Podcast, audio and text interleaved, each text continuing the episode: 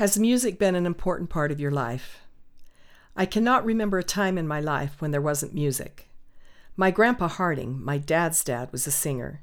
He sang in a men's chorus in Provo, Utah for many, many years. When Grandpa Joe and I would go visit him in his later years, he would tell us that the Tabernacle Choir had just been there to visit and had been singing for them. Grandma would say, Roland, that was the television, and we would all laugh. Grandpa Dale was a singer. He sang in a men's barbershop quartet for several years. I remember listening to the four men rehearse and just being mesmerized by how beautiful it was. They had many, many performances. Some of their songs were funny. They loved to do comedy as part of their show. Grandpa also did shows with Grandma Joyce. She would take a musical and tell the story, and Grandpa would sing the songs. I loved watching them perform. Grandpa Dell also had the lead in a production called Mero, which is Orem spelled backwards. I was probably six years old at the time. I only remember hearing my dad sing, and then at the end of the musical, I would be whisked off to crawl under the stage and come up as a flower to sing the ending song. When I was eight years old, I competed in some kind of talent show.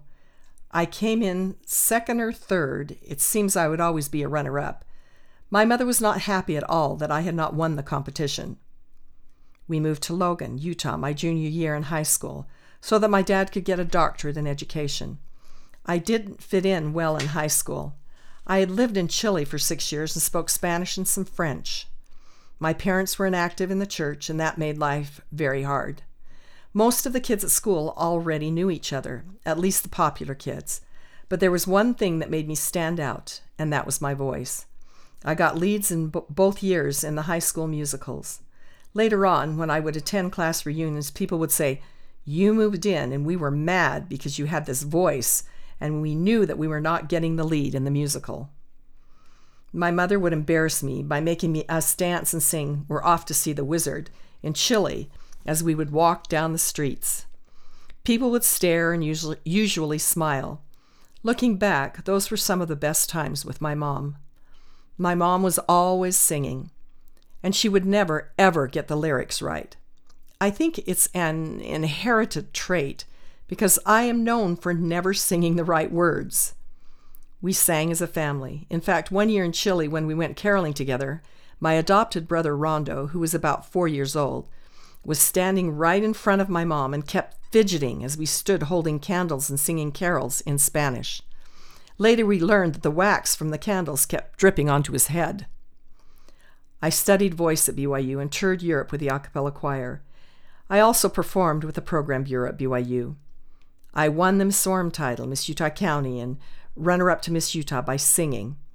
I received enough scholarship money from winning the talent portion in each competition to pay for two more years at BYU. I can't remember a time in my life that I have not been singing. I have directed ward choirs, Sweet Adelines, Sunshine Generation, the Shumway Family Singers, musicals at the Wyoming Territorial Park, and even the Messiah several times. I have sung at funerals and weddings, at baptisms and Christmas programs. I can't begin to remember all of the times I have performed. There has always been music in my life. So the bottom line is if my children want to blame someone for music in their lives, blame me. I put them in the silly costumes and we sang together. All of my children suffered through Sunshine Generation and piano lessons. All of my kids played at least one instrument and I'm pretty sure they all sang in my ward choirs. Music was always a part of their lives. My love for music takes second only to my love for the gospel. But now I am old, and the next generation has taken over. From what I have seen and heard, they are more accomplished in music than I ever was. My only hope is that music remains an important part of my legacy. Keep music in your lives. It will bring an enormous amount of joy to you and others.